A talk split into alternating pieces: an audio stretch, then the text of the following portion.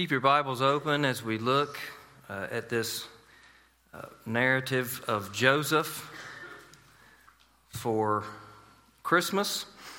We, in, in previous uh, Christmas messages, we've looked at Christmas through the eyes of Mary. We've looked at Christmas through the eyes of the shepherds, through the eyes of the angel who visited the shepherds, through Simeon, and through Anna.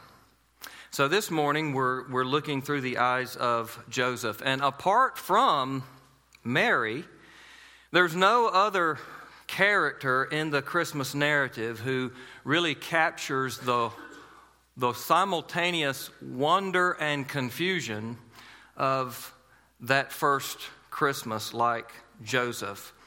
And so, in the life of Joseph and in this, this particular narrative, uh, we we learn a lot about Joseph and a lot about what the Lord is doing, but we also have uh, many applications uh, to our life today. So let's pause for just a moment before we study this passage together and once again just ask the Lord to help us today. Father, our, our hearts are indeed filled with thanksgiving and joy today. We are so blessed. We, we, are, we are blessed beyond, far beyond what we deserve.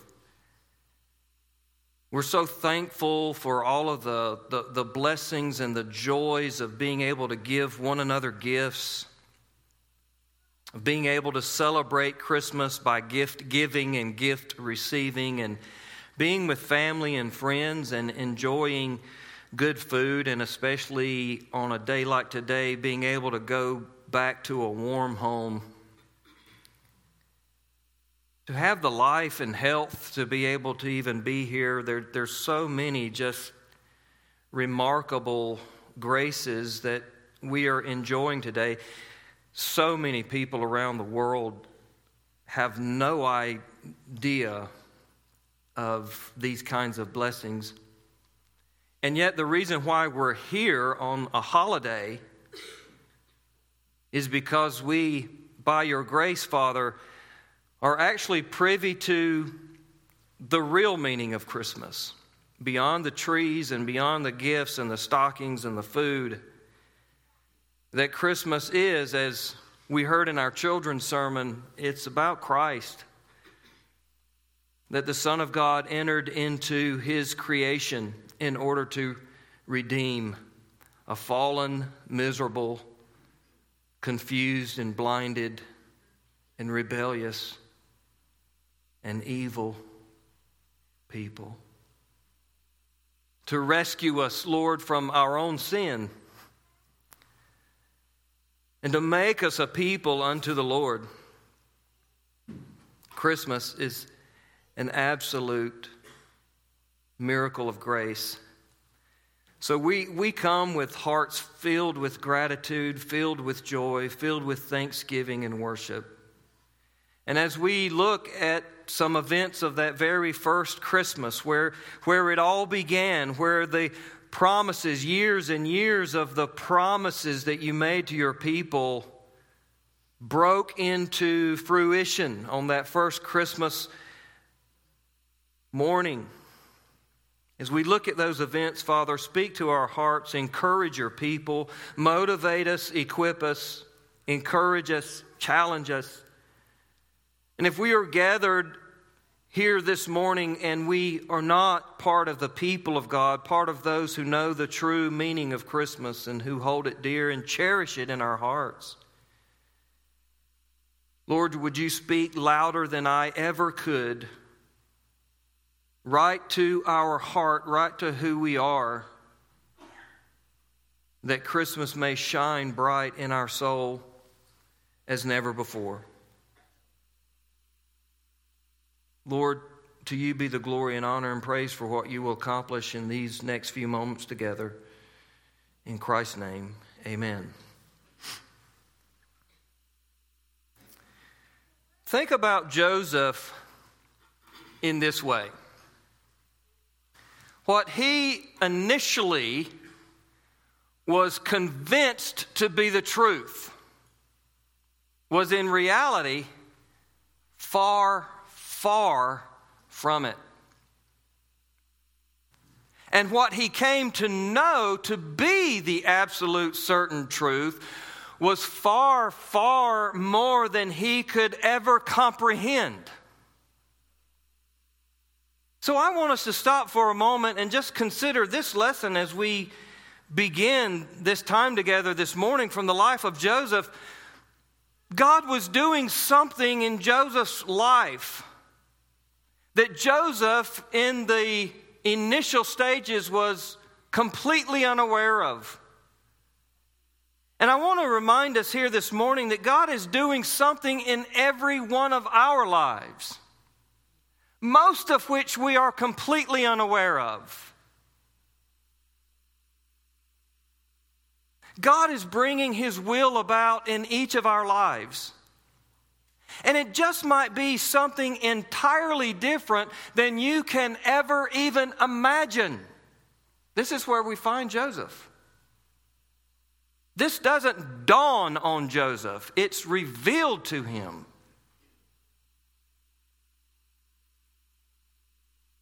And furthermore, God's plans and purposes are without a doubt beyond our imagination. God is always up to something bigger than us.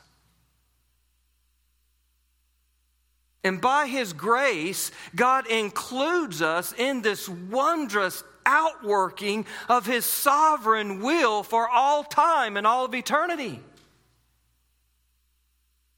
Joseph at first was just looking at things from the sole perspective of Joseph. That's the way we usually look at things from our sole perspective. But God was including Joseph in something far bigger than Joseph. That's Christmas. That's what Christmas means. God is up to something far bigger than us, and, and by His grace, He includes us in His wondrous work. Aren't you glad this morning God is working something far beyond us and greater than our imagination? This is truly about joy to the world. Joseph was thinking about life in terms of Joseph.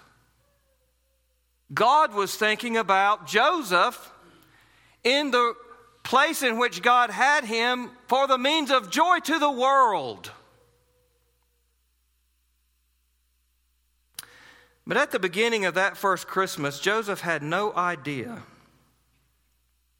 just how wonderful were the plans of God. In fact, at first, what Joseph thought tragic turned out to be triumphant. What Joseph first thought to be miserable turned out to be majestic. What he thought to be disappointment turned out to be deliverance. What he thought to be crisis turned out to be Christmas.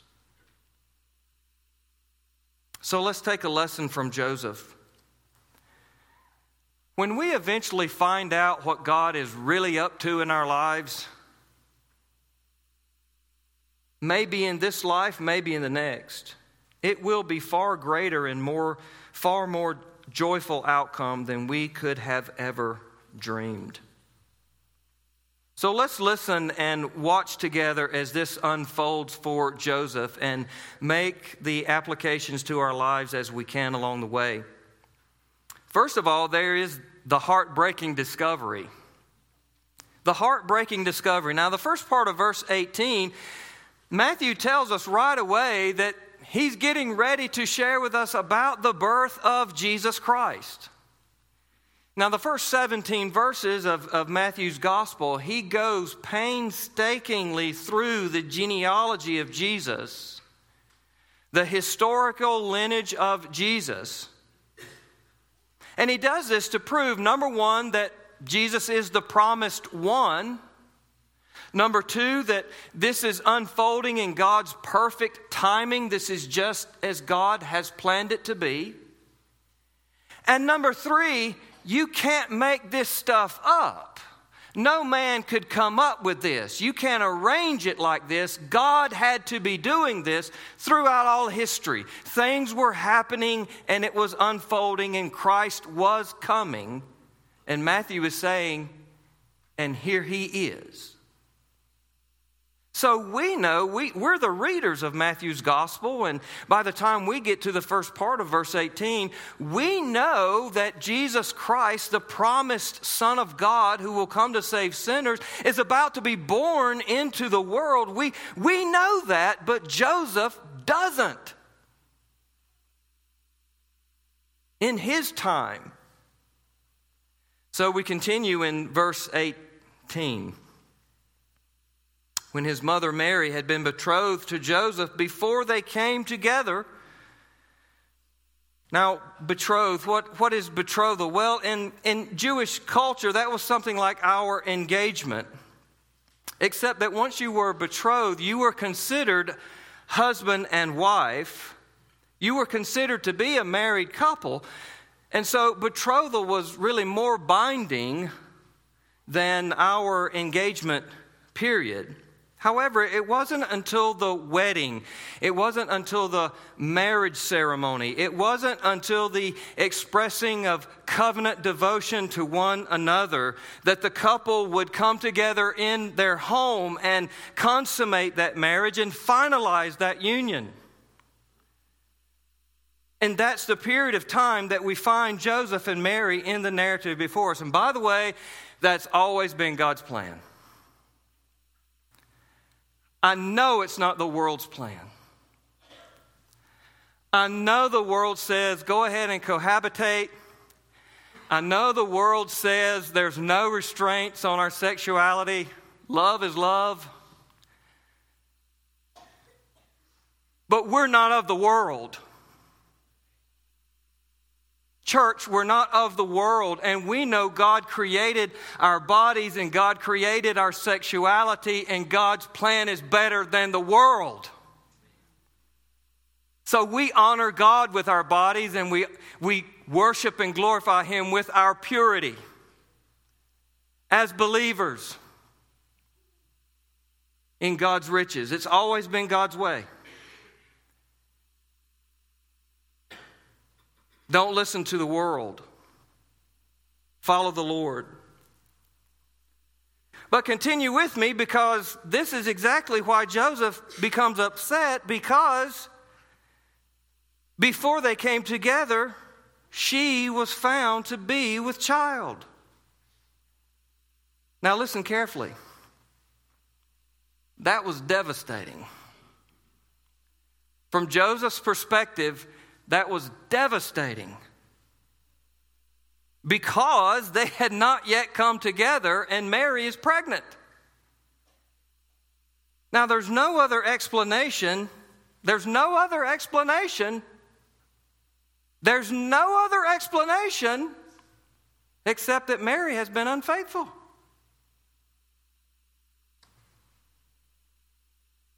There could be no other explanation. There could be no other explanation.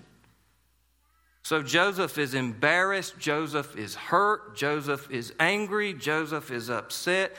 Joseph is feeling right here in the last part of verse 18. Joseph is feeling exactly what you would be feeling if you were in his shoes. Exactly what I would be feeling. Now, continue with me. The Bible says she was found to be with child from the Holy Spirit. Now, that's the part Joseph didn't know. That's what God was up to that was bigger than Joseph, that Joseph at this point was completely unaware of. That's the part that's going to change everything. From all accounts, Mary has been unfaithful, but the reality is actually she is the most faithful young lady in all of Judea. That's why she is with child from the Holy Spirit. So now in verse 19, we find out what kind of man Joseph was. It says, and her husband Joseph, being a just man and unwilling to put her to shame, resolved to divorce her quietly. He could have made a big show. He could have unleashed his hurt and his anger, and he could have made life as miserable as possible for Mary for cheating on him and betraying him, maybe even to the point of having her stoned to death for adultery. He could have unleashed his vengeance. But Joseph was a good, humble, godly man.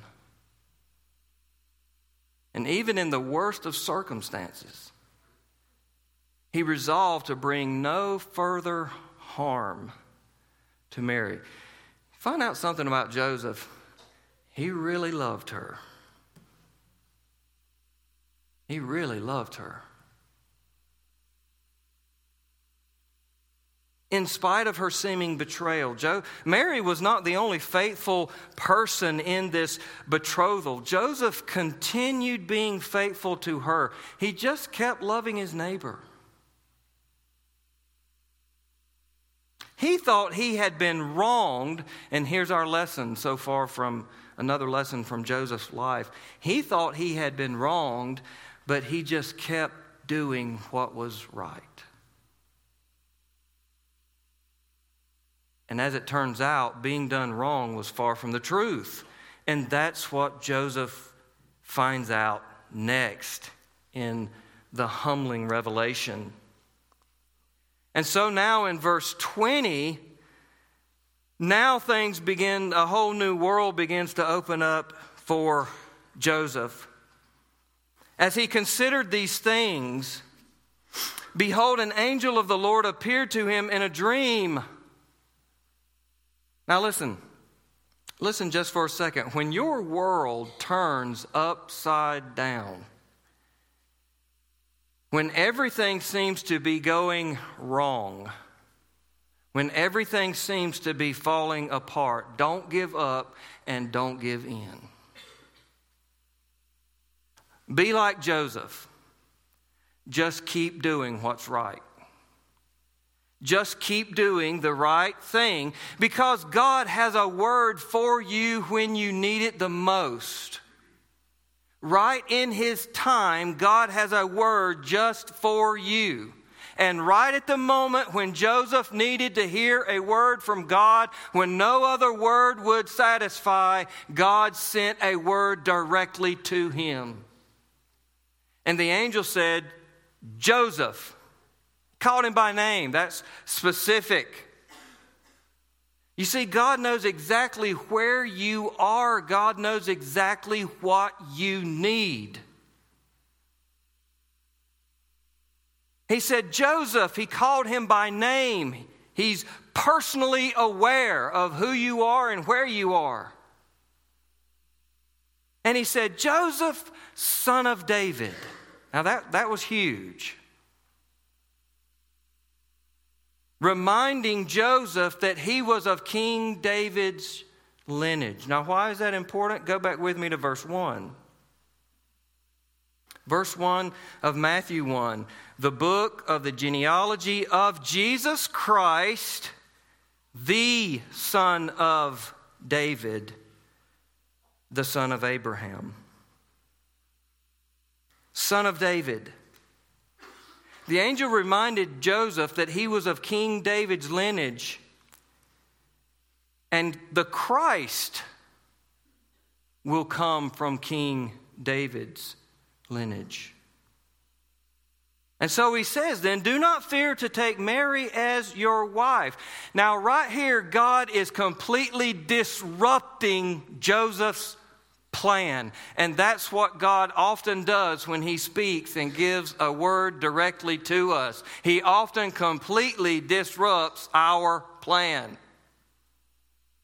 God told Joseph, in fact, to do the very opposite of what Joseph was planning to do. That's why we've got to be humble and we've got to have our ears open and we've got to be ready to receive God's word for us because many times our plans are in the opposite direction of God's plans. Many times what we feel is right is, is, apt, is actually in the wrong direction. And so he says, Do not fear to take Mary as your wife. In other words, stop, stop your plans. Don't do that. Don't divorce her quietly. Why? Because I'm up to something bigger. What you thought was true is actually not true. I'm actually at work doing something far beyond your imagination, and you just happen to be included in the narrative. And then he says, For that which is conceived in her is from the Holy Spirit. Now you say, How in the world did Joseph believe that? Well, if an angel from heaven shows up and starts talking to you, you, pretty much take his word for it. But now he knows. Now he knows. Now, that brings a completely different aspect and perspective to everything, doesn't it? It's no longer heartache, it's no longer hurt. It's joy, it's humility, it's overwhelming sense of inadequacy, grace. God's promise being fulfilled, and, and, and I'm involved in it. Now Joseph knows he, he's not caught up in some kind of betrayal, he's caught up in the birth of the Messiah. He hasn't been done wrong, he couldn't have been done more right. So in verse 20, the angel ex- explains how Mary is pregnant. And in verse 21, he explains who the child is that she carries. The angel says, For that which is conceived in her is from the Holy Spirit, for she will bear a son. It's a boy. Started to name this, the title that, the sermon that. It's a boy. Now there's a gender reveal, right? Joseph wanted to have a gender reveal party then. It's a boy. Joseph, a son of David, is going to have a son who will be the son of David. The one in which God's people has been waiting on for thousands of years. She will bear a son and you shall call his name Jesus. He even gives Joseph the name Jesus. Now, Jesus is the same name as the Hebrew name Joshua. And that word Joshua means he saves. Jesus means he saves. So, just as Joshua led the people into the promised land on earth, Jesus will lead the people of God into the promised land of eternity of heaven. And this is exactly how the angel then explains the name Jesus. How did you come up with Jesus? Here's the explanation For he will save his people from their sins. That's how you get to the promised land. That's how you get to heaven. That's how you get to God. That's how you get to forgiveness. That's how you get to new creation. Through faith in the sacrificial, substitutionary death of Jesus Christ, the Son of God. It was a very humbling revelation. And then lastly, we see the Holy Child. The Holy Child in verses 22 and 23. Matthew tells us that what's happening right now, what Joseph is hearing, is actually been promised for hundreds of years. So he says, all this took place to fulfill what the Lord had spoken by the prophet. In some ways, what was absolutely most surprising and shocking for Joseph was actually not all that surprising. Because God had said, This is what I'm going to do, and this is how it's going to happen, and this is what it's going to look like. A virgin will be pregnant with the Messiah. And here she is. Behold, the virgin shall conceive and bear a son, and they shall call his name Emmanuel, which means God with us. What Joseph first thought was Mary's sin turns out to be Mary's Savior, turns out to be Joseph's Savior turns out to be our Savior. There's only been one virgin birth because there's only been one Savior. Now, think just for a moment what that name Emmanuel means God with us. That's Christmas. You see, because we are sinners and, and each one of us have rebelled against our Creator. We've all said things we shouldn't. We've all done things we shouldn't have. We've all thought things we shouldn't have. We've all sinned and fallen short of the glory of God. We've rebelled against our Creator. We've gone our own way and to His displeasure and to His dishonor. If we were to ever be with God, if we were to ever be reconciled to God, if we were to ever be right with God, if we're to ever be forgiven, if we're to ever have a home in glory with our Savior, if we are to ever be with God, God must first be with us.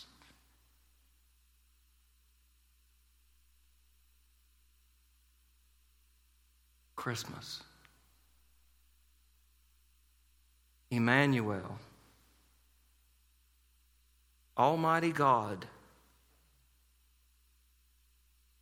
with us. I'm so glad you're here this morning, by the way. Do you realize now I heard this I heard this last week. I was listening to a sermon last Sunday and the preacher said that Christmas will not fall on Sunday again until 2033. 2033. Which means that today is one of the most unique worship settings for this congregation that we will ever have together. Think about this 11 years from now, the makeup of this congregation, the makeup of this room, will be different. It won't be the same. 11 years before we celebrate Christmas on Sunday again. Which I thought about it this way that means Alethea is going to be 21 years old. Summer, we should be grandparents by then.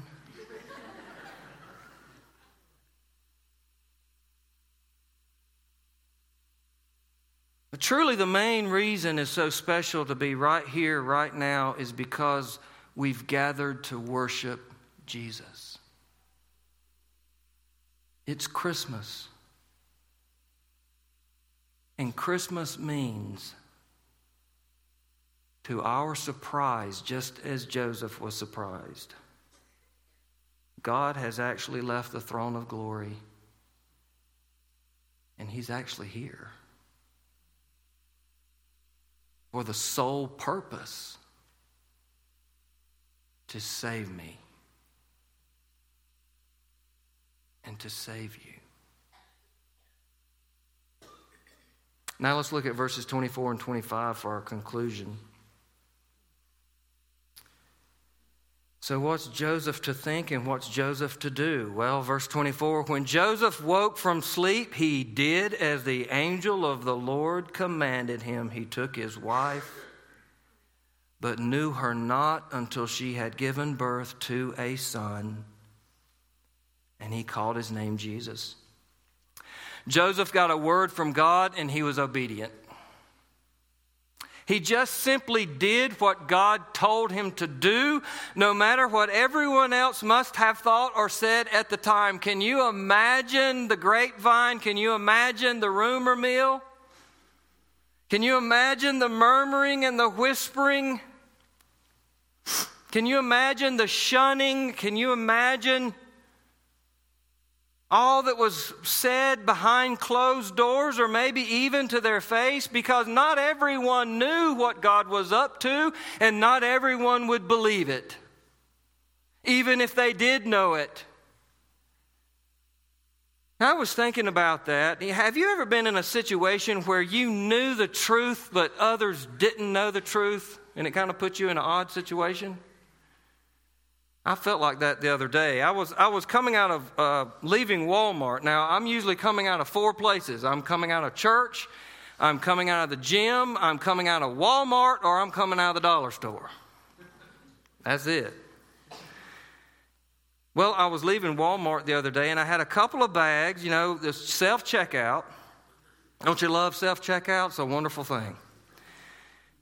So I've got two Walmart bags, and then I've got because I finally got to hit the woods a couple of weeks ago. I've got four huge bags of deer corn in my shopping cart. Now, you, you can't bag those. So I'm, I'm leaving Walmart, and you know the lady that checks your receipts? She said, I need to see your receipt, sir, for all that corn. Well, I happen to be wearing a jacket with about 12 pockets in it. And I was in a rush and I had no idea where I put my receipt. So I'm went in this pocket and that pocket and this pocket. There was no receipt. After about six pockets, I said, Ma'am, I promise you, I just paid for this corn. I knew the truth. And she looked at me and said, Uh huh. so I finally found that receipt and showed her. It's kind of an odd situation when you know the truth and others don't. But actually, what Joseph does right here kind of propels us into next week, propels us into the New Year's Day message. And the application for us is simply this to just get in God's Word because He has a Word just for you and then simply be obedient. No matter, no matter what others say, no matter what happens, no matter what it looks like, no matter what it appears like, God's got a word for you. Get in His word, hear that word, and just simply be obedient. Just keep doing the right thing. God's up to something bigger than you. But by grace, He happens to be including you, folding you into His great big plan. And we find out about it a little here and a little there of what God is doing, of how God is using us, of what God is at work in our lives. We'll find it all out later, but let's just see what God will do when we let go of what we think and just simply trust and obey. And he called his name Jesus. Well, what comes after that, preacher? The gospel. The saving message of Jesus Christ. Let's pray.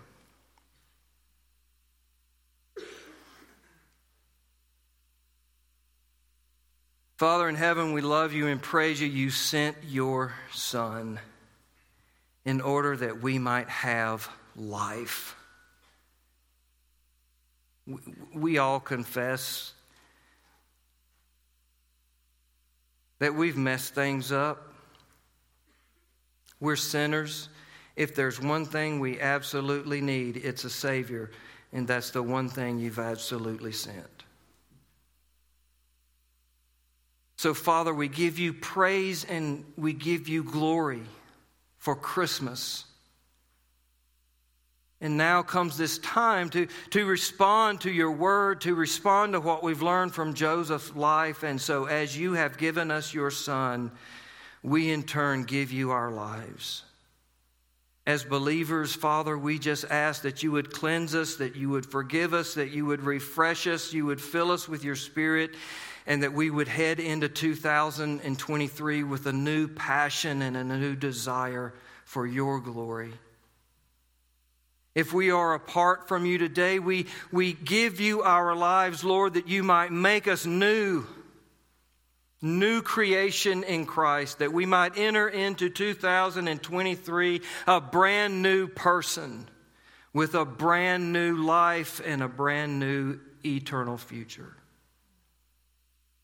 because of Christ, because of Christmas.